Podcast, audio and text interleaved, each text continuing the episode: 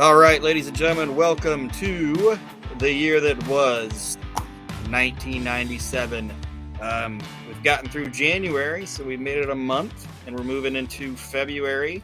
Um, we'll talk about Nitro, Raw, and ECW from that time frame, that month. That well, I, I'm talking on my words here, but anyway, I'm not as good as the intros as Nate and probably Archie. But anyway, um, this week is the first week of February, so Raw and Nitro were on the same night, obviously, um, which is uh, February 3rd, 1997, and then the ECW review is the aired at least. I, I, you never know with ECW. I'm just going off what WWE Network says. They say it happened on February 4th, so I'm going to assume it did, but it probably was on at whoever knows what time. Um, roll call of champions. Still the same as last week, but we'll go over it anyway in case you guys haven't listened to the show before. WWF Heavyweight Champion is Shawn Michaels. The Intercontinental Champion is Triple H.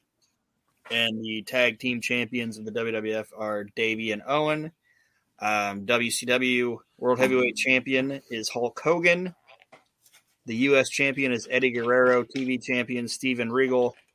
Cruiserweight Champion Dean Malenko. And the Tag Team Champions are still the Outsiders. Um, and then the ECW Champion is Raven. The ECW Television Champion is Shane Douglas. And your Tag Team Champions are the Eliminators. Um, so um, we're going to move into th- this is going to be a little bit of a longer show just because uh, WWE or WWF at the time had a two-hour Raw. This is the one where they're at the at the Sky Dome, and it's basically well, we'll talk about it when we get there. But WCW um, is rolling into the Mid South Coliseum. Mid South uh, Coliseum. Yes. Um, makes you wonder how I, I don't know. It just seemed weird, and I don't remember a lot of. It might have as I go along, but I don't remember like a lot of WWF and WCW promoting TV or, or at least producing TV out of the Mid South Coliseum. So this must have been right about the time that Jerry kind of lost the plot with it, lost control of it. I would assume. Yeah, I don't. I think I agree. when USWA is dead anyway. I don't know that Raw. I don't. I know WWF ran Mid South Coliseum for house shows, but I don't know if they know, ever even. Just, I don't. I don't know if they ever even had a TV at the Mid South Coliseum. Now that you mention it, so, so, like I said, going through this, it might they might prove me wrong, but um, WCW is there, and um, they have ten thousand people. They pretty much sold it out, at least they sold some tickets. They probably paid for the rest of it, but they got they got everybody in there. Um, open the show. Uh, the NWO Hulk Hogan comes out. NWO Hulk Hogan. I can't talk. NWO superstar and WCW champion Hulk Hogan comes out, and he has Vincent and Ted DiBiase with him. Um, as he's coming out, Tony Schiavone mentions that Roddy Piper um, is um, rumored to be showing up. Hulk Hogan comes out and says that he will put the title on the line against Roddy Piper if he shows up tonight. Um, and watching this, I was like, eh, I kind of remember this show now. And I also wrote before I even thought about that, hey, I remember this show now. I was like, uh, WCW has a terrible track record. Just saying, oh, this match is going to happen and then this match doesn't happen. So I'm like, yeah, they were they were all about the bait and switch sometimes. Yeah. But that's the gist of that. Hogan kind of mocks Memphis a little bit and then he leaves. And our opening match is Ray Mendoza Jr., who was one of the Villanos. I think he was Villano 5. So I don't know why they just have him coming out there as Ray Mendoza Jr., but they do. And he is fighting the Ultim- Ultimo Dragon, what I remember about him, what I remember about Ray Mendoza Jr., I remember him being unmasked and doing that, or being without his mask and doing that. I, I, the thing I remember the most is that he looked funny. Like he did, yeah. I, I, don't know, like when he has his mask, he looks like a completely different man when he has his mask on. He yeah, looks like, very like funny. When he, when he came out, I was like, man, he looked bigger when he had the suit and shit on. You know what I mean? Yeah. Like for some reason, like his outfit and his mask made him look bigger. Yeah, he just looked like an old Mexican dude. Yes. Not that there's anything wrong with that, but I'm just like, what's this old Mexican dude coming out here? Like he'd be like cooking out in the backyard and shit. I'm gonna go wrestle now. Yeah. Good, bu- good day, Ninos. Have a good day. Kissing his grandkids goodbye and shit. But anyway, um, Ultimo Dragon beat old Ray Mendoza Jr. with a double arm suplex. Match notes uh, wasn't anything to write home about. I mean, it was Ultimo Dragon, so it was good. And Ray Mhm. Mendoza by no means sucked. He just, right. like I said, didn't Looked look funny. he looked he didn't look like he fit the part to be there. Um, but like I said, it was it was just a basic lucha match. Nothing to nothing to cry about, but nothing to make a bunch of notes about. Um, the next match, ugh, I can't. That that was my reaction when I saw this match. It's Billy Kidman. When I saw Billy Kidman coming out, I'm like, "Yay, this will be good." Billy Kidman versus Glacier. What? Yes. Two guys I liked. Mhm. Okay. I was a fan of Glacier. I'm going to admit it. This is 97. I was like, I was like, what, 15 or something like that. But like, I don't think Glacier was terrible. But Mm-mm. I don't know why Billy Kidman and um, Glacier are wrestling each other. And Tony Schiavone says that Glacier is multi talented and extremely popular as the Memphis Mid South crowd is booing the shit out of him. Like everything he does, they're just like, nope. They hate it. Like they're they're not sitting on their hands; they're booing him. And like Billy Kidman will hit his shit, and they're like, "Yay!" And then Glacier will hit his shit, and they're like, "Yay!" Bad. Um, and then Glacier ends up winning that match with an extended sidekick, is what Tony Schiavone calls it. Extended sidekick. Extended sidekick. Um, I don't. I don't even know what that means. like a regular sidekick to me. it's a regular. Yeah, it's a regular sidekick, Tony. Um, then there's a commercial with Syxx and Ted DiBiase selling the NWO black denim jacket. Guess how much an NWO black denim jacket was going for in 1997? Seventy-five bucks. Close, 80.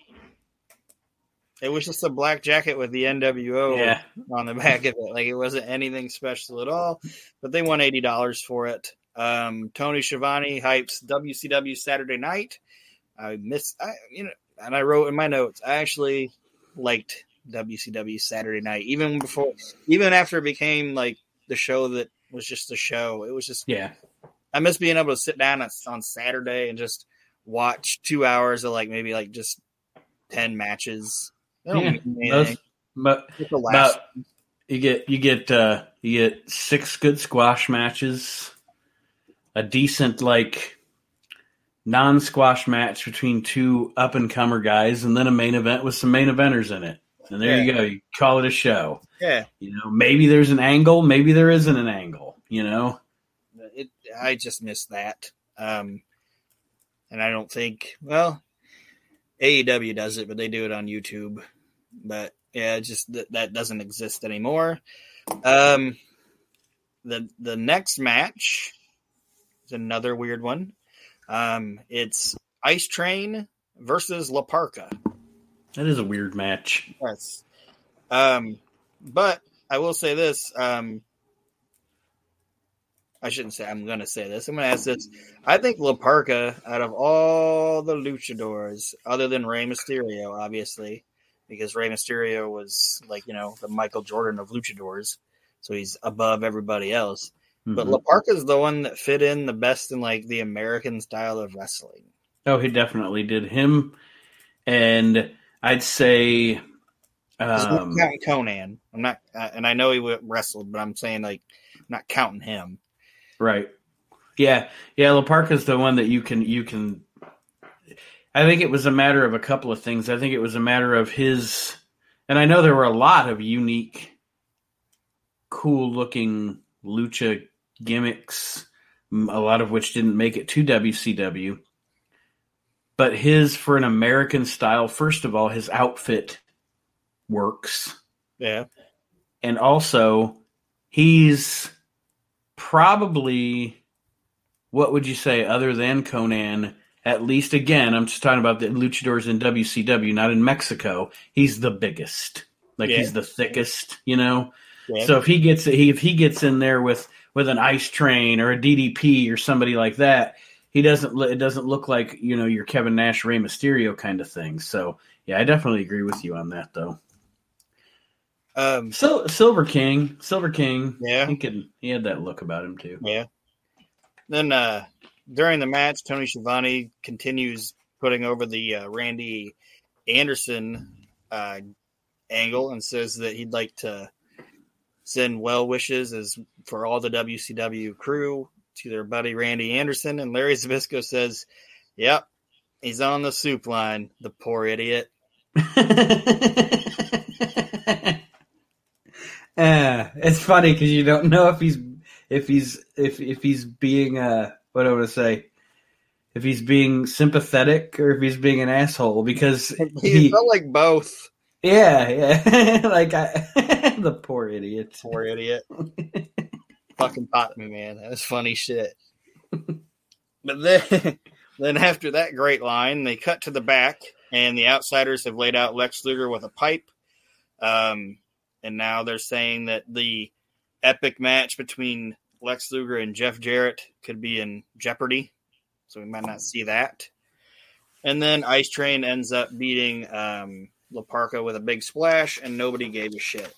Like, no reaction or anything. Um, I should also mention that uh, Ice Train was accompanied by Teddy Long, which Jericho in his book um, rightfully said that at this time, when you got Teddy Long as your manager, that was like a death nail. You're like, oh shit, they ain't doing nothing for me. like he, he said, they came up to him and they were like, "We got this great idea, Chris." We'll get you a manager, and Chris is like, "Sweet, who is it?" And they're like, "Teddy Long," and he was like, "Oh no." like nothing against Teddy Long, but when you're managed by Ted, like Teddy Long was managing Ice Train and Yeah. Jim Powers, Jim Powers Bobby Walker. It's like, oh, not the not the not the faction you want to be hanging with if you want success yeah, and this is when Teddy was still kind of chubby kinda.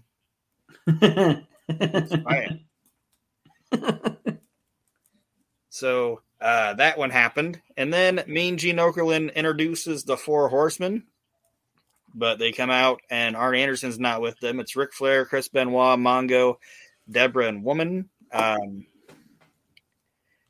Benoit basically cuts a promo saying their internal beef has made them stronger. Um, and then Mongo says to the crowd, um, we know Luger got taken out, but who wants to see me fight Jeff Jarrett instead?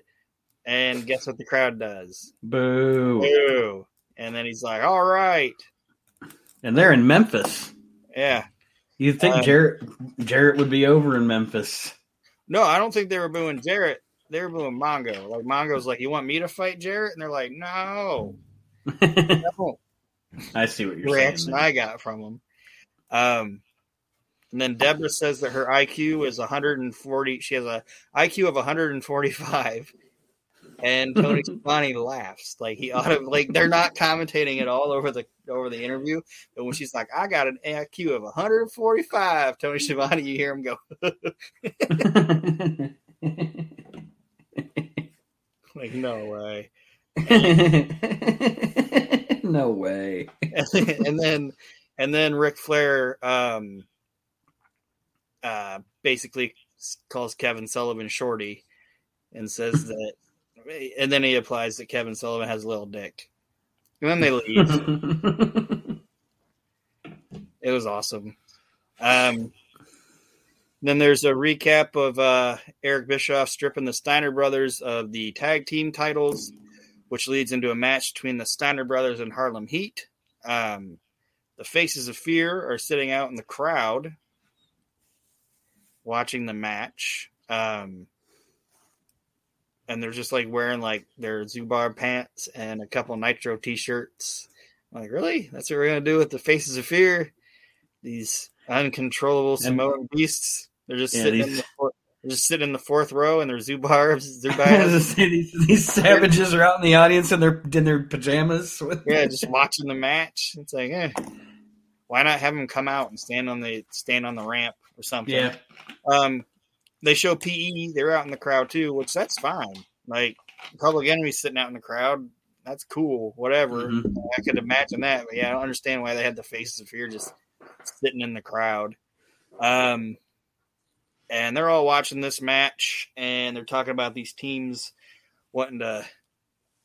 Basically, they're setting up that these are their four teams that want to get in the ring with the outsiders and get the belts. And eventually, the Faces of Fear and Public Enemy run in, and um, it's just a double disqualification. And it was your standard. Before that, it was your standard Harlem Heat Steiner Brothers match. You're always going to get a good one out of the four of them. yeah. Um, so can't complain about that. Which now we go into hour number two. Tony is joined by Mike Tenay and Bobby Heenan. Um, they just kind of recap that Piper's supposedly going to show up and some of the stuff that happened in the first hour. Um, Tony does confirm that, in fact, Steve McMichael will be facing Jeff Jarrett. Um, and then the next match is Dean Malenko, the cruiserweight champion, versus Mike Enos. Obviously, it's not a cruiserweight title match, Mhm. but Dean is going to fight Mike Enos. And um, just one of my notes is two dudes I really like. Every, I mean, there's no reason to not like Dean Malenko, but for some reason, I've never been able to explain it. I was always a fan of Mike Enos. I can't. I don't. I don't think you need to explain it. I think he was a good hand.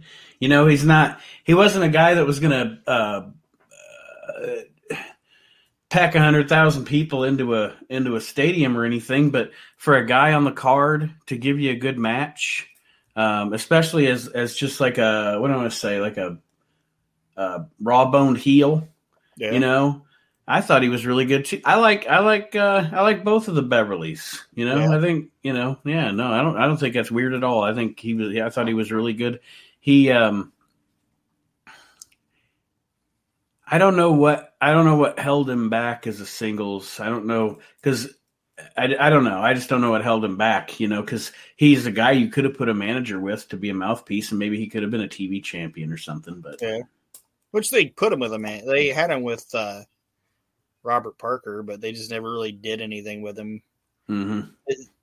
He he was a guy like we were just talking about.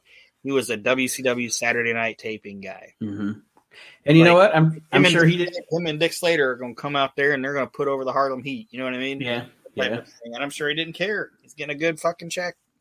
yeah. That's what I was about to say. I'm sure. I mean, he was there for from what probably '96 until um, I think probably '99, probably around when Russo came in. Yeah. So you know, three three years of good steady income in the top. He was when WCW was the top wrestling company Yeah. in the world. You got to go So- to Nitro, and then you get to like either stay in Atlanta or Orlando. Yeah, Okay, not too bad. not too bad. not too bad. yeah, and just shut your mouth and ca- check cash them checks. Mm-hmm. You know what I mean? Maybe every time, every time one of those guys would start getting frustrated or whatever, even Jimmy Hart's probably like, "Call Lanny Poffo, he'll talk you down." I, I was just about to say, I was just about to say, Enos was probably sitting there like, only thing to be better than this is some Lanny Poffo money. Yeah, some Lanny Poffo money. Ain't even got to work for it. But uh Dean Malenko, uh, X Pac comes out during X Pac, Six Pac comes out during that match, and uh, Jack's the cruiserweight championship. He's a belt thief. They're still doing that gimmick. And Dean Malenko wins with a small package, and then um, is obviously upset because he goes to get his belt and it's gone. And Dave Penzer has to explain to him that Syxx took it from him. Um, the next match. Oh, sorry. Well, after that, Mean Gene interviews Kevin Sullivan with uh, Miss Jackie, Jimmy Hart, and Konnan, and there's just some more sexual innuendos from Jackie and Kevin Sullivan. Apparently, they porked like ten years ago.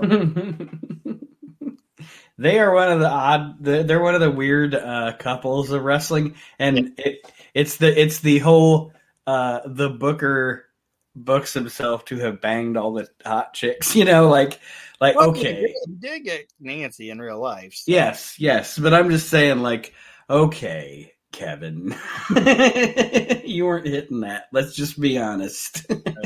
Yeah, apparently ten years ago he was tapping that ass. Their relationship had to break up because woman was going to find out. But now she's now woman's out of the picture, so Jackie's back for some of that sweet, sweet Kevin Sullivan D. Gene Okerlund's all about it. I'm, I'm sure he is. Any innuendo, he's like, oh, oh, oh, oh. oh, hey. and then they leave. It's it's it's pretty fun. Um, I bag on Kevin Sullivan sometimes, but this is actually pretty fun. Um, and then the next match is not fun. Um, it is Diamond Dallas Page versus the Renegade. Uh, match notes: I put nothing to report. there you go. But during the match, um, which DDP wins with the diamond cutter, but during the match, the outsiders come out and they stand on the stage and they have their pipes and they're like bashing them against the like the the, the metal WCW sign. And and this and DDP does a good actually I don't think I say this very much, but DDP actually does a good job because he's intimidated. hmm He's not running down there to get him. He's not saying, "Come on, get in here." He's like, "Oh shit," you know. Yeah. Um, it's actually more effective with them not running in than if they would have just went down there and beat him up with the pipes. You know what I mean? Yeah. Like like Nash and Hall are saying, you know, we're not going to get you today, and you've been fucking with us, and now we're done with it. You know what I mean? We gave you we gave you like two opportunities, and you beat us up, and then you beat up our boys. We're done. You know what I mean? It, it was almost like them saying all this the shit's about to hit the fan. yeah, like it's like before they like like the friendship thing, like they were trying to be like, well, he was our buddy, you know, and he like he- like he was my manager and he was my partner, and they were Mhm. kind of giving him a little bit of a slide on some of the attacks or whatever, but now they're just like, nope, you're marked, buddy, and I actually enjoyed that. Um, and then the next match um, actually isn't a bad match, but it's Super Calo versus Alex Wright. Um, the fans booed everything Alex Wright did. Like they are not having it with like WCW's like B side fucking baby faces. They're like, nah, this is trash. you know, we're used to like Bill Dundee and Jerry Lawler yeah. and and uh, like the Road Warriors at a time. You know what I mean? And Yeah. Austin Idol and all these people. When you're giving us Alex Wright and fucking Glacier, they're like, nah, They ain't having it here in They, Memphis. they ain't having it in Memphis. Um, uh, and th- they were starting to get into Super Calo, but then he tried to run the ropes and fucking fell on his ass, and it was over after that. Like this, man, like like Alex Wright and Super Calo were just going through the motions after. Like you can even see it on Alex Wright's face. Like he's like, oh, well, that's that screwed the fish there. like you, you can just tell. And, um, they end up Alex Wright ends up getting a missile drop kick and ending that fiasco. And then um, Konnan is going to fight Chris Benoit next, which makes sense sense because it's the the DOD versus the Four Horsemen. Um, even though Konnan never fit the, the the Dungeon of Doom, in my opinion. nah. But I mean, it's got Jimmy Hart, Miss Jackie in it too, so who knows? I just always thought it was funny after, like, the WCW grew up as a product, but they kept the Dungeon of Doom. Like, they didn't still do the cartoony shit or whatever, but it would be so funny because here comes Kevin Sullivan and the Giant and the gangsta Konnan and Hugh Morrus, and it's like, ah, ah, ah. and they're all managed by Jimmy Hart. Yeah, that and that music, and it's they still have that music, like that cartoony music and shit. It's like Kevin Sullivan just wouldn't let that shit die. It's like the rest of this show has grown up, Kevin. Yeah, you're coming out here with your crew of buffoons. it's like it's not even that they're buffoons. You know what I mean? Like Yeah. individually, all talented dudes. Mm-hmm. Konnan wasn't bad. Like I'm not saying Konnan was the greatest thing in the ring, but that dude could talk a fucking mile a minute and get some people riled up and shit. And Hugh Morrus is talented and giant, obviously. Well, he's a puppy with big paws when they first got him, but he drew, grew into fucking hell of talent. And it's just like all Mhm. these people are great, but they're just ridiculous together. I agree. It's almost like the. It's like a bigger version of Paul Jones's army. yeah. a bigger, yeah, yeah. Like, what the fuck is going on? Like everything else Shaska Whatley. is like is like a wrestling company, but then it's like these guys are just putting there in the middle of, it. and it's like Shaska Whatley, Baron von Raschke, And Teijo Teijo Khan. Khan. It's like what the fuck is going on? That's why I cut your hair, Jimmy Valiant. Let's be with Jimmy Valiant for seventy five years. but anyway, um, Bobby Heenan says it's not as funny. I'll, I'll I'll let you I'll let you decide which is the funnier line, what Zbyszko said or what Bobby says about Konnan. Um, they're talking about how Konnan has gotten far away from the Mexican style of wrestling and all this, you know. And Bobby's like, yes, yes, he's changed his ways so much from kind since coming to America. He's added hats. That's a funny line. I still think Zbyszko's is better though Yeah. on this occasion. He's changed so much since he's come to America. He's added hats. I I think Zbyszko's is funnier, but Bobby's is Bobby's is good. Bobby's He's is like- Bobby. It's like Tony and, Tony and Michael were talking, like Mike Tenay were talking for like a minute and a half about how much Konnan's changed and and all this, and then Bobby's like, "Yeah, he's added hats." He's added hats. And then Jackie comes out um, and tries to uh, hit woman with the strap, but Benoit stops her, and then uh, Benoit and Konnan separate them. And they never give an announcement of what this was, but I'm assuming it was just a it was just a double DQ, but they never Mhm. announced it. Um, the next match is Steve McMichael versus Jeff Jarrett. Um, Jarrett gets a good re- reception, obviously, from the Memphis crowd. Um, which I put in my notes. Memphis is kind of like Canada. like a bizarro world. If, if you're from there or you were there for a substantial amount of time, they're going to cheer you. You know what I mean? Unless you're in that, co- like, unless you're in USWA being a heel, like, if you're a bad guy, but you were over in Memphis, they're going to cheer your ass. That's, Well, not to mention, not to mention, even at this at this time, at this time, even though, uh, well, it's kind of broken down into, uh, I mean, sad remnants of USWA or whatever. But technically, even at this time, Memphis is still the last territory. you know, the people of Memphis still have have a what do I want to say? A hometown wrestling with a with a with a rich history and et cetera, et cetera. All the other territories are gone, you know. So yeah, it's the last bastion of territory wrestling. Yeah. And then Mongo is uh, backdropped over the top rope and is distracted long enough by Debra telling her to stop, be- telling him to stop beating up Jeff Jarrett that he gets counted out. And that's how they end that match. It's really dumb. um, and then we move into um, what is actually a pretty cool segment. And I forgot how cool it was. Uh, Roddy Piper introduces, or Roddy Piper introduces, Mean Gene Okerlund introduces Roddy Piper, who comes out and he has Colt with him, which is his boy, obviously.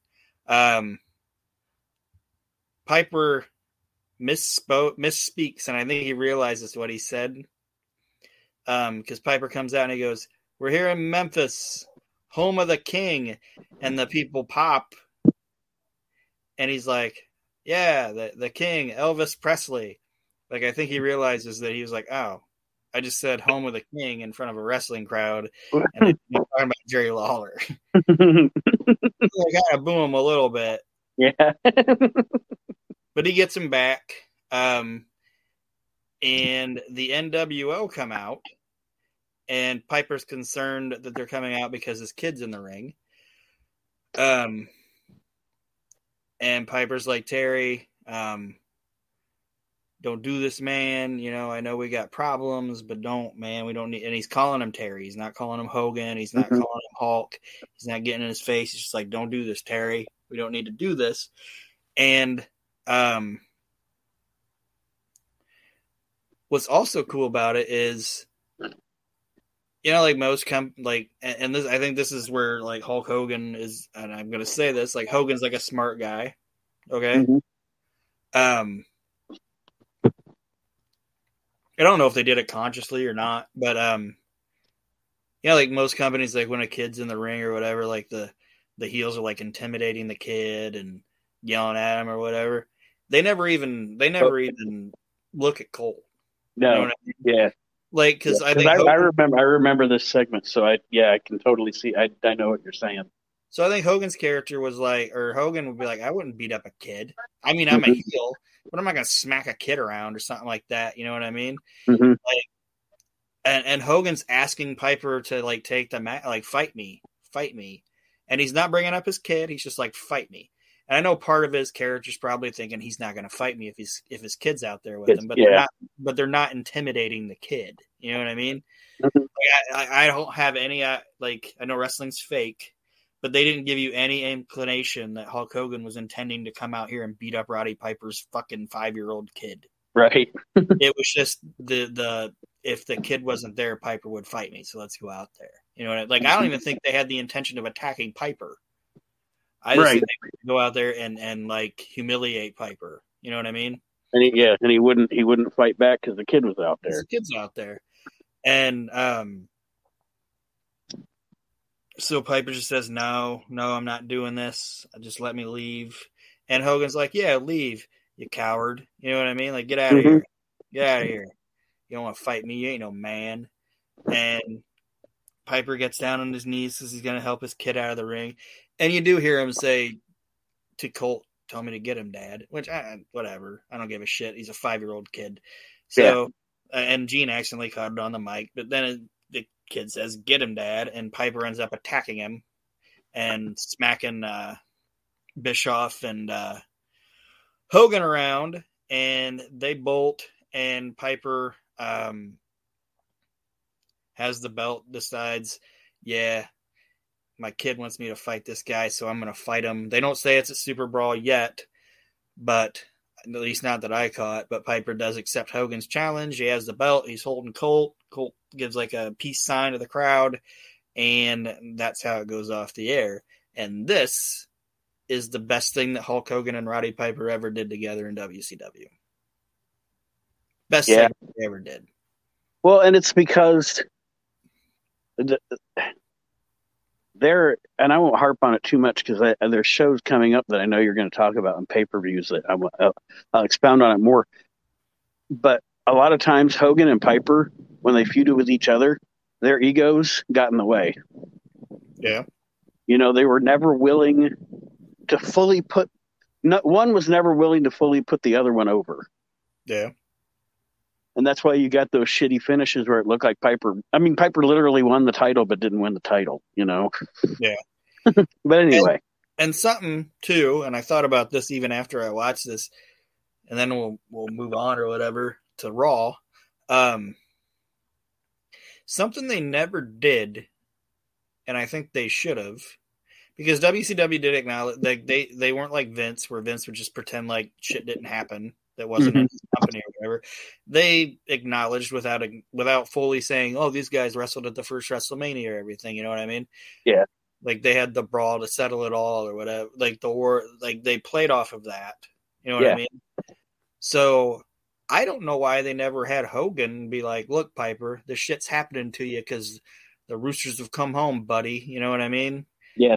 Like all your bad shit, it's gonna come back to you tenfold. Like you people, mm-hmm. cheer, you people boo him or cheer cheer him and boo me.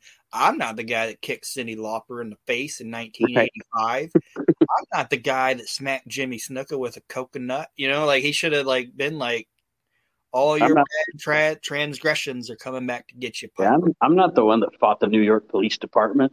Yeah, that was you. You know, but they never did it, and I don't know Mm-mm. why. I don't know if it's because nobody ever thought of it. I don't know if because They, they didn't want to lend too much credence to the WWF, maybe. too much credence to that or whatever. But it's like that would have been that would have been phenomenal. I think, like all your shit that you did in the '80s, pipe, it's back on you now, buddy. I think that would have been cool. Or maybe they didn't want to remind people that Roddy Piper was a shitbag heel back in the day. I don't know, yeah, but that's when he We're was going the coolest. we're going for sympathy here. Yeah.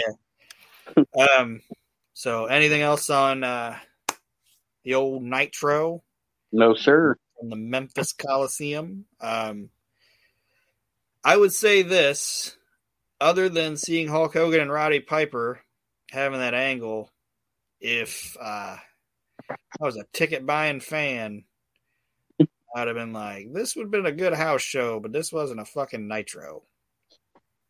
Like, there's no Kevin Nash. Or Scott, well, I mean, there's Kevin Nash and Scott Hall, but they're they're out in the crowd. They're out in the arena for maybe thirty seconds. There's just no no, and Sting and Savage do come out and look around and stuff like that. But just Mm-hmm. to me, other than the Piper thing, nothing happened on this show. It's just my And opinion. and there were that would happen, you know, sometimes when you're Raw's guilty of it too, but yeah yeah no, every every show can't be like main events on top of main events like it is now. it, it But- happened it happened more in WCW because of the way people's contracts were structured too. Yeah, You know, like oh fuck, we've exceeded this guy's amount of TV matches he can have in a six month period or whatever. he wants to have it. So let's put out fucking Ice Train and La Parka. this uh this Alex Wright uh uh Super Calo match that'll tear that house down. Yeah. Jesus Christ. but up next is Monday Night Raw, which they're calling Royal Rumble Raw from the Sky Dome in Toronto, Ontario, Canada. They have 25,000 people there. Um, and the funny thing is, on the last show, they said for the first time, the Royal Rumble was going to be shown on the USA Network for the first time since what was it, eighty eight? When eighty eight, Yeah. So that's what they say. Okay.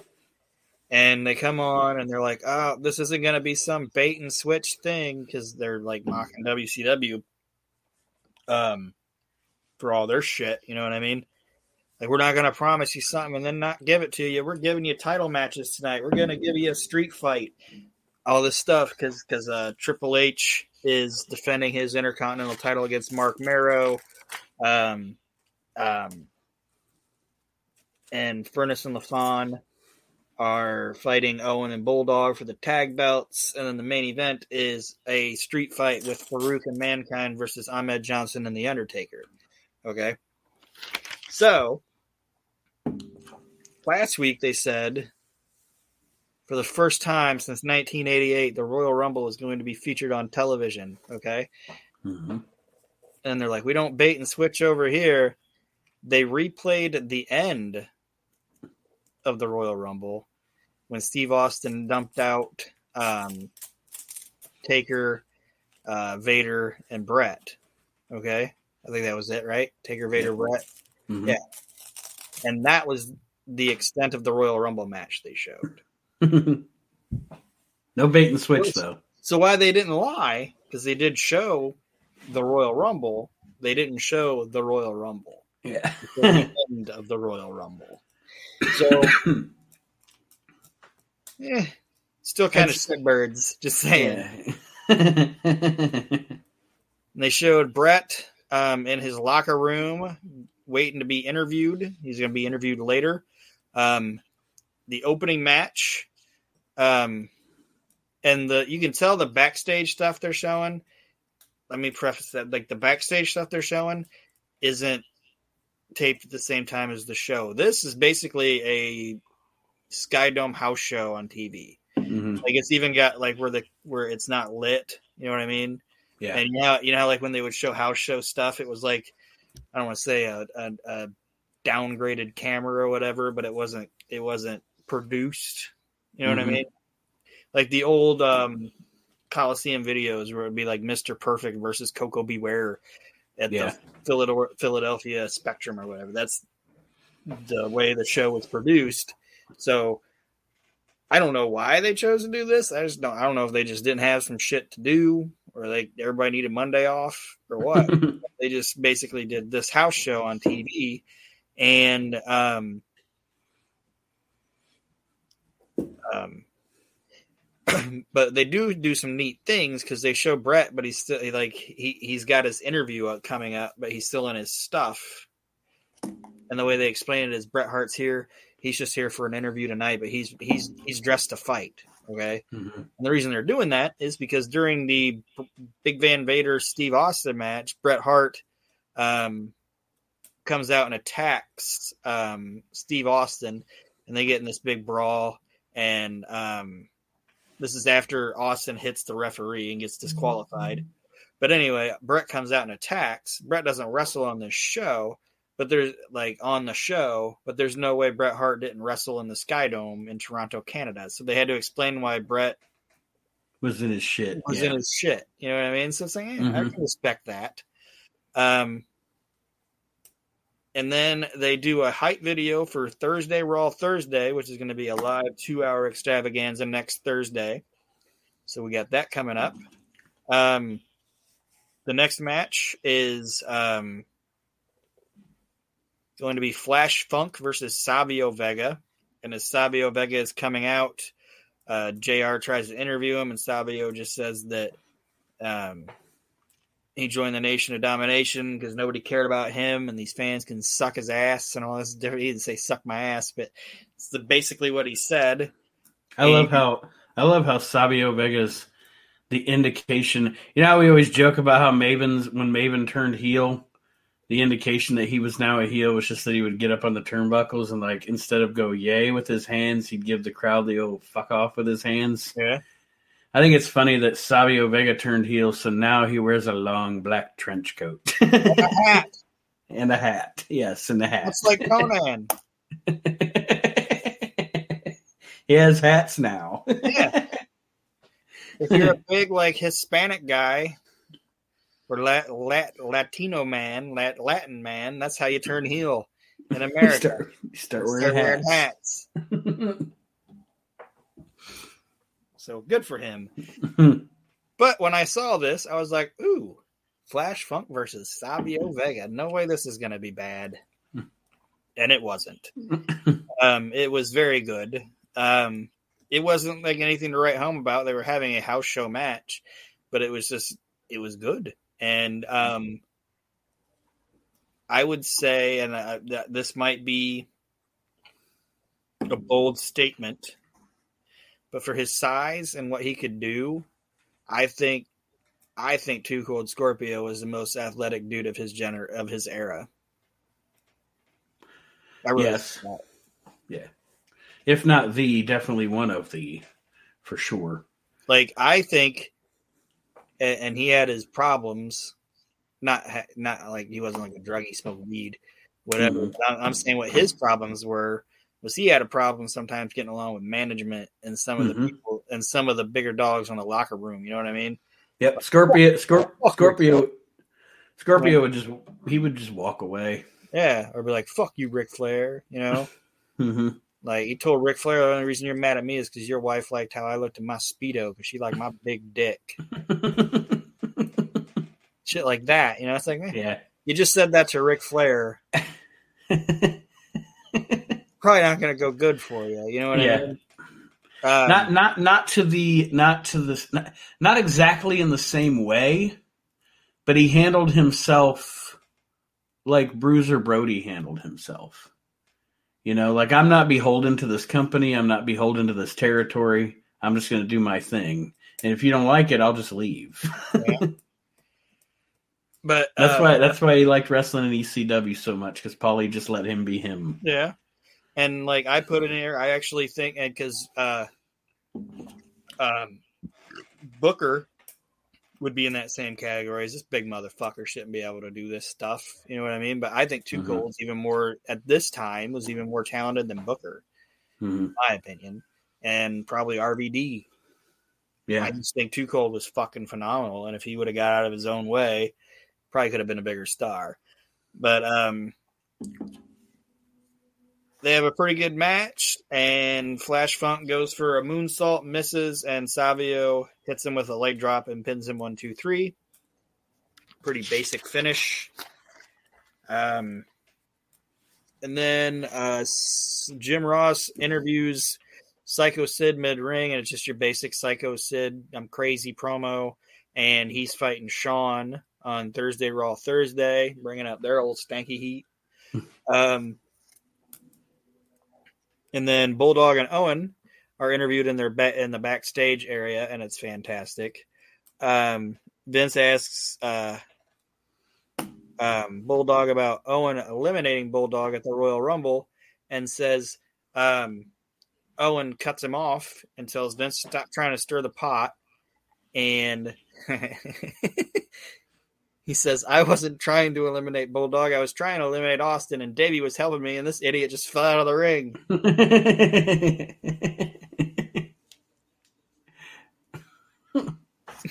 And Davey's like, "Don't call me an idiot," and they go back and forth, and they end up they end up soothing their soothing the fires a little bit in the Owen Bulldog style, and I can't put it into word like I can't explain it as well as those two were together. But yeah, he was like, I was trying to put out Austin, this idiot just fell out of the ring. It was, it was funny. like Bulldog just fell over the top rope all on his own, and Bulldog just can watch the tape. You know what Yeah. I mean? Like, like Yeah. Owen's blatantly lying. like instead of just saying, "Look, Vince, it's every man for himself." Mhm. Owen's just such a heel; he just can't tell the truth. Like he just can't be like, "It was everyone for themselves." He's just like, "My idiot brother-in-law fell out of the ring." Fell out of the ring. Idiot. You idiot. But it's really good stuff, and um, like who we were talking about the other day? Oh, talking about Robert Fuller and uh, Jimmy Golden being Mhm. really good together because you could tell they were best friends.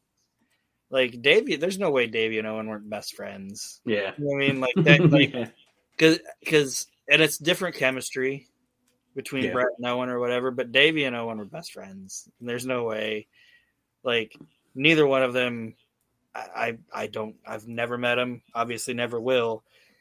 But I don't think either one of them made each other. I don't think anybody else made each anybody laugh more than either one of them. If that makes Mhm. sense. For sure. And they were so goddamn good together. They were fucking fun. They were fantastic. like it's just great. And they like you could just always see when Davey just wanted to fucking laugh at Owen. And all Owen's trying to do is even when they're like trying to argue and shit, he's trying to make Davey laugh. And Davey's just like like like he'd look away, like he's not looking away because he's disgusted with Owen Hart. He's looking away because he doesn't want to fucking laugh. Bust up laughing. Yeah. So I just really enjoy those two together. Um, and that fell out of the ring thing cracked me up. Um, the next match is Doug Furnace and Philip LaFon versus Owen Hart and the British Bulldog. And I've been watching these guys wrestle, these two teams. And when they first got married, I don't think Bulldog and Owen liked him very much. Because there's the one point is that Survivor Series in '96 where Philip Laf- they're talking up Philip LaFon's drop kick as being the greatest drop kick in the business, and he goes to hit it, and all Davey does is just step aside Sidestep. like that. He sidesteps it and doesn't do nothing with it. And um, in the match, I don't think I don't think they liked Doug Furnace. I could be wrong, and I think it's mainly Bulldog, but I don't think Bulldog liked Doug Furnace because he's bumping and shit for Philip LaFon, and and he's and he's not burying Doug Furnace, but he's not really giving him anything. And it's all Right. it's like Doug Furnace. I don't know what it was. Like, I don't know if Bulldog's a big guy. Could be like I don't I don't know. Yeah. Could be completely off kilter, but just to me, it just didn't look like they, especially Davey, wanted to give Furnace anything. And I, it could be like the strong guy bullshit. I don't know, but anyway, um, Owen eventually tags in, and then he try he, he gets smacked around a little bit, and he wants to get back out of there right away. But Bulldog has his back turned to him, won't pin, won't tag him, ignores it. Um, and then uh, lost my spot here. Then they all four wind up in the ring again. They're gonna do a they're gonna do a spot where uh, Davey wants Owen to throw uh, LaFon at him, but LaFon reverses it, and Baby's not paying attention, and he ends up backdropping Owen over the top rope instead, and Owen gets counted out. And um, because he's bitching at Bulldog about throwing him out over the top rope and not realizing he's on the floor, and he gets counted out. So that's how LaFon and Furnace win the match, but not the belts. Story of their lives. and then Ahmed Johnson cuts a promo and says nobody's safe because he's not on Prozac no more. it makes as much sense as anything Ahmed ever said. Yes. And then he says he's going to go out there and beat up Crush. And all of a sudden, the Undertaker's hand comes in and grabs him by the neck. And Undertaker says, If you go out there right now, you're going alone. But if you wait, we'll beat them together. Basically saying, Don't go out there and get fucked up before our tag team match. Right. And Ahmed Johnson says something. I couldn't tell what he said. And walks away. Um, and then Crush versus Goldust. It's not good. not good. It's a very boring match. Savio is involved and ends up beating Goldust with the heart punch. And then, oh, go ahead. Sorry. I was just gonna say that match is so boring that I remember it. you know what I mean? Like most times, you're like, I remember this match. That was a really good match. I actually remember this random match from a random Raw because it was so bad. Yeah, it wasn't good at all. I um, remember thinking, I'm never watching this match again. if the, if I watch this Raw again, I'm skipping this match. it was not good. Um, they play a promo with Jack Lanza, hyping the Blackjacks coming back. That had potential at the beginning, I think, but I they they shouldn't have put the new at front in the front of it. It should have just mm-hmm. been the Blackjacks, and Jack Lanza should have been with them. I don't know why yeah. Jack Lanza wasn't with them. Like, I don't. I honestly don't remember him ever coming out with them. He didn't. Like, even at the beginning of it. Mm-mm. Like they were just um, like, oh, they showed you pictures of, oh, here's the old blackjacks. Well, now here's the new guys. Like, why not do a thing with Jack Lanza coming out and being like, I'm telling you, these guys are the future. You know what I mean? Like, like giving them the gloves and and doing yeah. all that, but they just never did. It's just like, oh, these are the blackjacks now. yeah, I don't know what happened there either. And I think they try to, uh, for a minute, try to say like Bradshaw and Windham were like related or something. It's like no, everybody knows they're not. It was, yeah. it wasn't any good.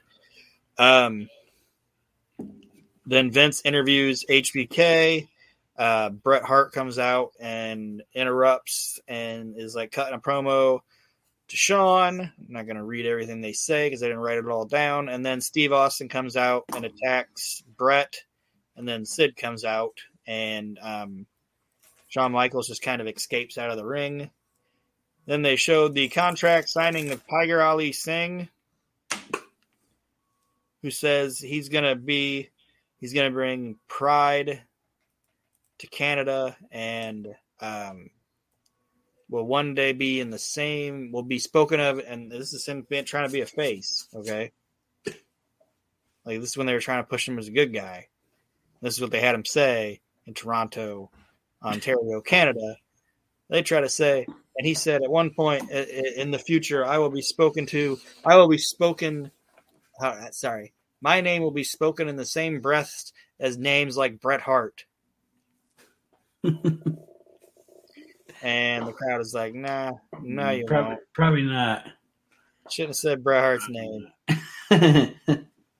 like, no. That'd be like some basketball player coming out there and being like, "I will be spoken in the same breath as Michael Jordan and yeah. Kobe Bryant." like, "Fuck off!" you know, the fuck out of here. Some new actor just fresh signing is coming into Hollywood, being like, one day you people will speak of me as the same way as you speak of Al Pacino and Robert De Niro and Leonardo DiCaprio. They're gonna be like, get the fuck out of here. You made like one movie for fucking National Lampoon. Fuck out. Do they even make those movies anymore? Remember that? National Yep. Lampoon, like one day was like was like the height of comedy, and then like in the '90s they just started making like Ev- they just put their fucking name on anything. yeah, Straight to Comedy Central. It's Na- National Lampoon Panty Raiders or something. Yeah. Like, what happened? Anyway, um, the next match is a pretty basic match. It's Triple H versus Marc Mero for the Intercontinental title. The way they explain away Sable not being there is because this the the this was um like right after the Superstars where they had Sable kick the Undertaker. I don't know if you remember that, and they were Yeah. trying to say Sable was getting too big for Brazier or whatever, and um um so that's how they explained Sable not being on the show because it was a house show in Toronto, so they probably weren't going to fucking pay for Sable to be there. right. And Triple H ends up winning that match, and then we roll into the uh, hardcore street fight tag team match of Ahmed Johnson and The Undertaker versus Farouk and Mankind. And what makes this funny to me is that Mankind and Paul Bearer don't get their own entrance. They come out with they come out with Farouk. It's not like here comes Farouk and they play his music, and then it's like, oh, now here's Mankind's music with Paul Bearer. Nope, they all come out to Farouk's music, Nation of domination. and like Mankind and Paul Bearer is walking out there with the militia, and then they're in the ring, and Farouk like gets Mankind to do the do the uh the the salute. up in the air, yeah. like like he's looking at him, he's like, "Do it, do it." And then Mankind's like, "Yeah, yeah." And then Paul Bearer won't do it.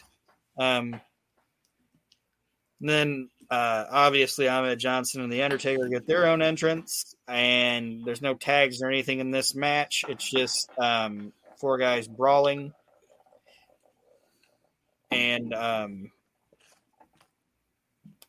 Ahmed Johnson ends up chasing Clarence Mason away. Then Clarence Mason comes back, and he has um, Crush and Savio Vega with him.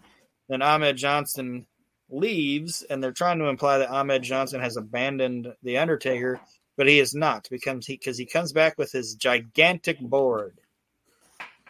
What they keep trying to say is a two by four. It's like this is a this is not a two by four. That board is gigantic, and he doesn't know how to use it. Just beating Farouk with it. And every time I watch Farouk and Ahmed Johnson have any interaction, I'm like, no wonder Farouk hated this motherfucker. you know what I mean? yeah. It's like I'm I'm freshly here, finally in the WWF, and they saddle me with this big fucking talentless motherfucker that just keeps hurting me. You can't even swing a board right, you know? Yeah. It's like I, I understand it. I bet. I bet. Yeah, uh, he definitely probably was the happiest man in the world when Ahmed Johnson got released. Yeah, I'd say that entire locker room probably was. but yeah, uh, Farouk, it's like, God damn, no wonder. No wonder he hates that son of a bitch so much. And that's the other thing about Ron Simmons. I never heard Ron Simmons say nothing bad about nobody except Ahmed Johnson. You know what I mean? Mm-hmm. So, um, so he ends up chasing them out, and it gets down to just being Mankind and the Undertaker, and then Vader gets involved, and to play off what happened last week, goes to hit the Undertaker with a chair. Sorry, excuse me, and hits um, Mankind by mistake, knocking him down. Taker takes out the un- takes out Vader, and then tombstones Mankind on the steel chair. One, two, three, and the Undertaker and Ahmed Johnson win the match, and that's how we go off the air for Monday Night Raw. Good, a good boring Raw. Yeah, like I said, this is a good. What it is is a, it's a fun glimpse into what they were doing at their house shows. Mm-hmm. okay, this was the, basically the WWF house show set. Right. They, I don't know if they do it anymore. Well, I don't even know. I mean, they're back to doing house shows, right? Just not as many. No, they're actually not doing house shows right now. I Not don't think. any. No, they're gonna be, but right now I think it's just TV stuff. I said, I don't know if they do it like that anymore, but when you used to like read the well, like we do on your show, where you read the clips or whatever, um, or the not clips, but like the house show results and shit. Like you said, you notice the trend. Okay, these the Yeah. same matches are happening for like a month because okay, let's work out the kinks. Let's figure it out because this is what we're going to be doing on TV next month. So Right. it's kind of like a cool little glimpse of what's happening. Like I assume, I'm I'm gonna assume like at one point it was Farouk versus Mankind versus The Undertaker versus Ahmed Johnson. You know what I mean? Mhm. It wasn't necessarily always a tag team match, but it was these guys in some form of match. So it was just a fun little way of seeing like, okay, this was what they were. This is what they were tinkering around with, and the more I thought about it, I think maybe why this became a show was because they had a big crowd. I think it might have been Mhm. like that that big event thing. Like, oh, this wasn't necessarily going to be a sh- something that we put on cassette and sell, but why wouldn't we now? We have sixty three thousand people here, you know. Right. Oh, shit, twenty five thousand people. It's Raw, and that's what they said. Mhm. Is this is the biggest attendance for a Monday Night Raw in the history of Monday Night Raw, and there's no Monday Night Raw logo Yeah. set or anything like that. It's just their house show set. So I think this. I don't know why it took me this long to figure it out, but I think that's what it, I think that's what this was. You're probably right. But like I said, it wasn't anything bad or it wasn't anything great. It was just kind of was what it was. It wasn't as bad as it's going to be when we get into like South Africa or Germany and Germany. That's what it is. Berlin. Yes. Berlin. Yeah. It's not as bad as Berlin Raw, but that's not. like I said nothing to write home about this week. On e, this week, actually, ECW is the best show, and that's what we're going to talk about. Um, unless you got anything else. Yeah, excuse me. Nope. Yeah, okay. ECW usually goes pretty quick. Um, Paul Heyman's out there. Um, the entire locker room's in the like the either in the ring or up on the Eagles' nest because Paul Heyman is going to announce um, that Barely Legal is coming to the ECW arena.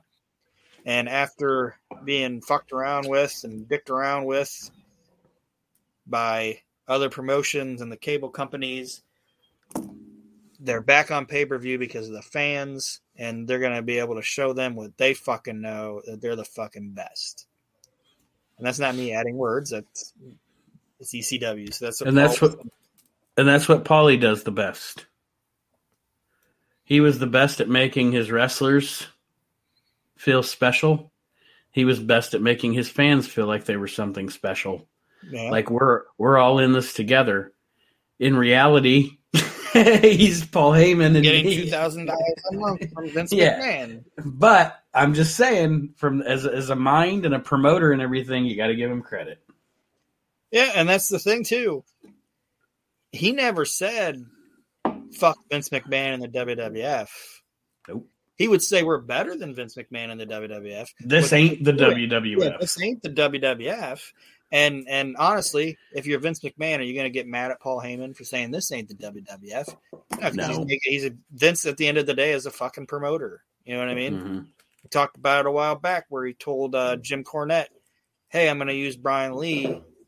I want to use Brian Lee, but I don't think you should have him back after SummerSlam." Well, why is that? Well, I told him that you give Jim whatever notice you need to give him, and he said he didn't need to give you a notice. yeah. If he, you know what I mean? Yep. If he'll do that to me, or if he'll do that to you, Yeah, and, and and like so he was like, yeah, I'm going to use him as the Undertaker, and you have him back because if he's going to do that to you, he's going to do that to me. So fuck Mhm. him, you know. And that's probably, but Paulie didn't give a shit about WCW. Fucking hated them. It's like, uh, it's like a guy that he shot, like a guy whose name we shouldn't bring up anymore. Apparently, said on the ECW documentary. The WWF's bad, but if you go work for WCW, you're going to the Taliban. Like that's the Taliban. Like, that's the worst thing you can do. Um, so he hypes that and then um, announces the main event is going to be Sabu versus Taz. Um, doesn't introduce, doesn't announce any other matches. That's all we know about for now for Barely Legal. It's going to be Sabu Taz in the main event, and it's on April 13th. Um, so eventually we'll be reviewing that show, which I'm excited about. Um, there's a video hyping Sabu and Taz, just showing different clips of their matches. Um, Joey Styles welcomes everyone to ECW, sends it down to the ring. Ricky Morton is in the ring with some old trampy looking lady. I don't. They don't even ever say what her name is, but she's like wearing a like a leather outfit and like wears like like assless chaps and like a thong. She doesn't look good like at all. like she's very leathery. it's probably his girl. Huh? It's probably one of the boys' girlfriend at the time. know, she's she's with Ricky Morton, and Ricky Morton is decked out in his uh, Ricky Morton attire, and out comes the BWO, and the people are going fucking insane. Um, so obviously Ricky Morton's working as a heel, and Joey says something that's actually pretty cool. He was like, "Ricky Morton, Ricky Morton, they never liked him here in Philadelphia." Like, like, like, going off the shit like with the Midnight Express and stuff. You know what I mean? Like Yeah. say you're say you don't know anything about ECW and you turn it on and Ricky Morton, a guy that you know is like a baby face or whatever, is acting like a heel. You're gonna be like, why the fuck is he acting like a heel? So Joey tells you. yeah. Philadelphia hates Ricky Morton, so Ricky Morton hates Philadelphia. Um, and they actually have a pretty good. Well, I shouldn't say actually because there's two talented guys, but Big Stevie Cool and Ricky Morton have a good match. Um, um, and Stevie Kick at Stevie Kick. Steve Big Stevie Cool wins with the Stevie Kick, and then Joey Styles says, um, um, it's just the way it's the word that he used because I know I forgot people used to call him these. But he's like, he's like, I know you can look at look at Stevie Richards, Big Stevie Cool, and think he looks ridiculous with his belly shirt and his coochie cutters. Go short. He didn't say Daisy Dukes. He's wearing coochie cutters. Like, oh man, I that term. Oh, that doesn't date well. But anyway, um, so even though he wears a belly shirt and coochie cutters, Steve is the man around here. Um, then Shane Douglas cuts a promo. Um, and he kind of does what we were just talking about with the Piper thing. He's like, everybody's talking about how bad I was to Pitbull one. He's like, and they show you the pictures of like, they show you the video of me DDT and Pitbull number one and fracturing his neck, but they don't show you that right before that they powerbomb Francine through a table. right. He's justifying. He's a heel. He's justifying They- his actions. They show me smacking him around while he's wearing a halo, but they don't show that he's the one that got in the ring and intimidated me. I just Mhm. defended myself, you know. Yeah. And goes, and this guy keeps getting up. He's like, but eventually, eventually they're going to roll you out of the ECW arena feet first, and then you can just go hang out with your new best friend Christopher Reeves. And then he leaves. It's quick, but it's effective and it works. Yeah. He also said that nobody ever said anything bad about him in the ring until Gary Wolfe got hurt. Like he's blaming everything on him. yeah. Like, like everything about this is all Gary Wolfe's fault. And you That's a blind to fucking that's- that's good heel psychology. Yep. And then uh, Doctor Death comes to the ECW, and he's going to fight Axel Rotten. And um, you would think this would either be a one-sided thing by design because they're going to just tell Doctor Death go over there and smash him over and get him over like because he's Doctor Fucking Death, or you're going to be like this is going to be a train wreck. It's actually pretty good, and Steve Williams does he, he does a good job not burying Axel. Mhm. Um, there's a couple stiff things in there, and Axel actually kind of gives it back to Doctor Death a little bit, and then he actually hits the Oklahoma Stampede, and and and Axel Rotten kicks out of it, and he acts a little surprised that this guy kicked out of it, and then he hits this backdrop driver that he's apparently been using in Japan as a way to get over his new move, and pins him one two three, and then Joey says he's going to interview Doctor Death after the break, and they come back, and Raven is yelling at Doctor Death. And Joey's in the ring, and he's trying to make peace, and Do- and Raven goes, "If you want my belt, why don't you come fucking take it, you stupid asshole?" As soon as he says that, Joey leaves. Like Joey's like, "Nope," and gets out of the ring. I'm out. Yeah, this is not going the way it needs to go. So he bounces and gets back on commentary and says that because obviously when he called him an asshole or whatever, Doctor Death attacks him. And apparently, before they had come back from break, Steve Williams was talking about how he wanted to be the ECW champion, and that brought out Raven. And they start brawling, and Todd Gordon comes out and says, "If you guys want a match, you got a match, and it's for the belt." And um, Raven and Doctor Death proceed to have a goddamn good fucking ECW brawl. Like I was like, eh, I don't think Raven and Doctor Death is going to be anything. It was fucking good. Uh, well, they're both good. yeah, yeah, but you just think of them together. It's like, eh, I don't know if it's going to be a Yeah, seems like an odd mix. yeah, but it worked. I mean, there it was a fucking gimmick filled match, but it's Raven. You know what I mean? It's going to be. Right. Um, Raven tries to put him through it, like jumps off and put him through a table, and Doctor Death moves, and Raven goes like ass first through the table. Um, he ends up hitting Doctor Death with a chair, and Doctor Death blades for Raven. Like Doctor Death is putting on his working boots and helping people out here in ECW. I I, I enjoyed it, and I wish he would have stayed. Um, but he ends up going to work for Vince. Um, then the BWO's music plays and the BWO come out because Ravens and and and gotten the upper hand, and he's got um, Tyler and Laura Fullington with him, and they're wearing BWO shirts. So they've apparently joined the BWO, which upsets Raven. Um, and then the BWO gets involved again, or while he's distracted, sorry, uh, Doctor Death attacks him and just press slams Raven over his head, which is impressive because Raven ain't a small guy, and mm. crashes him onto. Um, he throws him out on the on the other NW or the BWO guys except Stevie. Then Stevie gets in the ring, offers uh, Steve Wells Steve Williams his belly shirt because he doesn't have a just have an ECW he doesn't have a BWO shirt on hand. So he takes off his own belly shirt and tries to give it to Steve Williams. And um, while I'm watching this, and like I said, I know it's fake and it's wrestling, but I'm thinking like if this is real, Steve Williams shows up. He just takes this booking, okay. Steve Williams has been in Japan, serious wrestling, and everything like that. He shows up, and all of a sudden, there's this this guy.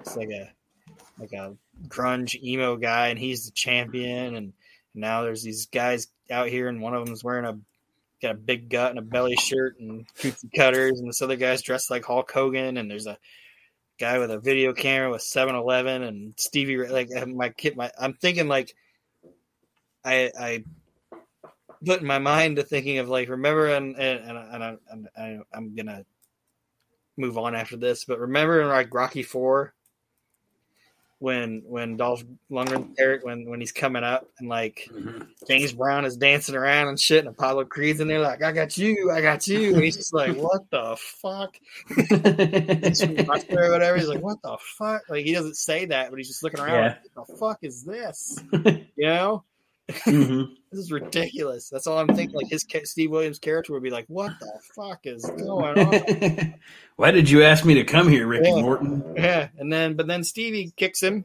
and he goes down. And he gets back up and he's like ha ha ha, ha like laughing in his face. And Stevie's like, God damn! So he kicks him again and he goes down. And he's like ha ha ha, ha and he gets back up. And Stevie kicks him a third time and goes to leave. Raven rolls back in and pins Doctor Death one two three. And um Joey Styles claims that this is the first time in 10 years on American soil that uh, Steve Williams has been pinned. And I would have to go back and check, but I don't think yeah. accurate. I don't I don't know that that's accurate. Unless, I mean, maybe if you went back and looked, maybe in the Steiner Brothers matches and stuff, maybe Gordy always took the fall. I don't know. Or if he's trying to say it's like a singles thing or whatever. Mm-hmm. But I mean, I'd have to go back and check because that Like I'm sure he got beat for the UWF title, unless he just threw the UFW UWF title down and said "fuck it." Not like it matters. It's professional Right. wrestling. Yeah. Apparently, the fucking first time uh, uh, Hogan and Andre ever wrestled was in WrestleMania three, and that's the first time he ever got body slammed. You know, Yeah, what I mean? right. Right. And Andre Yeah. was undefeated up until that point. Never That's pro wrestling. But anyway, um, a lot of shit happened in that match, and it was super crazy and actually pretty fun. And then in ECW fashion, they come back, and Joey's like, "That was so awesome! We need to show it to you again." so they show a recap of what we just saw, and then in the main event, it's Devon Dudley versus the Sandman. Uh, Sandman is coming out. Uh, Devon's already in the ring. Sandman's coming out. Devon mugs the Sandman during his entrance, and we get like an ECW basic brawl, which Sandman wins. But then Devon attacks him. In, well, sorry, Joel Gertner comes out and says that um, that they did the math and the rounds of the ECW match and the point systems and all this shit, and the Gertner scale says that this match was in a four to three um uh, based off the four to three four versus three in points winner of the match devon dudley. And Sandman's like fuck that and cracks him with the with the cane taking out joel. And then devon attacks sandman which brings out devon and or brings out bubba and spike and Bubba has his chair. He's looking at Devon. Sandman standing there staggering, and Bubba ends up cracking Sandman with the chair. So this is the debut of heel Bubba Dudley. Um, Sandman's mad, uh, Spike's mad, so he attacks them. Then they end up beating up Spike, and then New Jack and Mustafa come out, and it's just an insane ECW weapons filled brawl. And we go off the air with Joey saying all this is happening because they announced a pay per view and everybody wants to be the most extreme guy going into the paper. And that's how, it, and basically saying shit's going to pop off the next couple weeks of this pay per view. And that's how ECW goes off the air. And that's how we end our week. All right. Thank you, ECW, for sounds like you were right. Best show of the week. Yes. Stuff actually happened on it. A lot of stuff. Yes. And in an hour. All that shit happened in like, and not even a full hour, 44 minutes and 47 seconds. Yeah. All of that happened. Fucking ECW. Like I said, it's a fucking fever dream, man. What the fuck was that? Should have ate 27 bagel bites before I went to bed. well, there's another episode of uh, the year that was in the books. Yes. Um. So thank you guys for listening. Um. I was gonna I was gonna hype the Intercontinental Title tournament that's going on on the page, but it's all filled up because some people didn't. Um. Not enough people made it through to the deadline, but there was enough to make something happen out of it. So if you just want to watch along with it, vote along with it, um, go ahead. Uh, Bret Hart's would- already advanced, so congratulations to Nathan Roberts if he listens to this show. And unfortunately, uh, Greg Valentine lost to Don Muraco, so Chad Austin did not. Chad Austin gets pinned again. Yes, he didn't do as bad as he did in the tag team tournament. He picked the Blackhearts and got no votes. Well, he got one vote. He got one vote. I think Archie voted for him, and Archie was like, "I don't even know who the Blackhearts are." But we voted I'm just trying to help this guy out a trying to help. Chad out. And then Chad's like, "What the fuck?" I'm like, "You picked the Blackhearts out of every tag team. You picked the Blackhearts. Nothing wrong with them, but nobody gonna vote for them." But anyway, um, he lost to Don Muraco, so Don Muraco moved on. Um, so anyway, I know it's it's silly, but it's fun times. It. Um, and you guys win some free shit from it. And do this one, and then maybe do another one in, in January or something. I can't do them all the time. Mhm. So anyway, um, thank you guys for listening. Keep on supporting the shows and the networks and the doodads and the whatevers. Appreciate it. the doodads.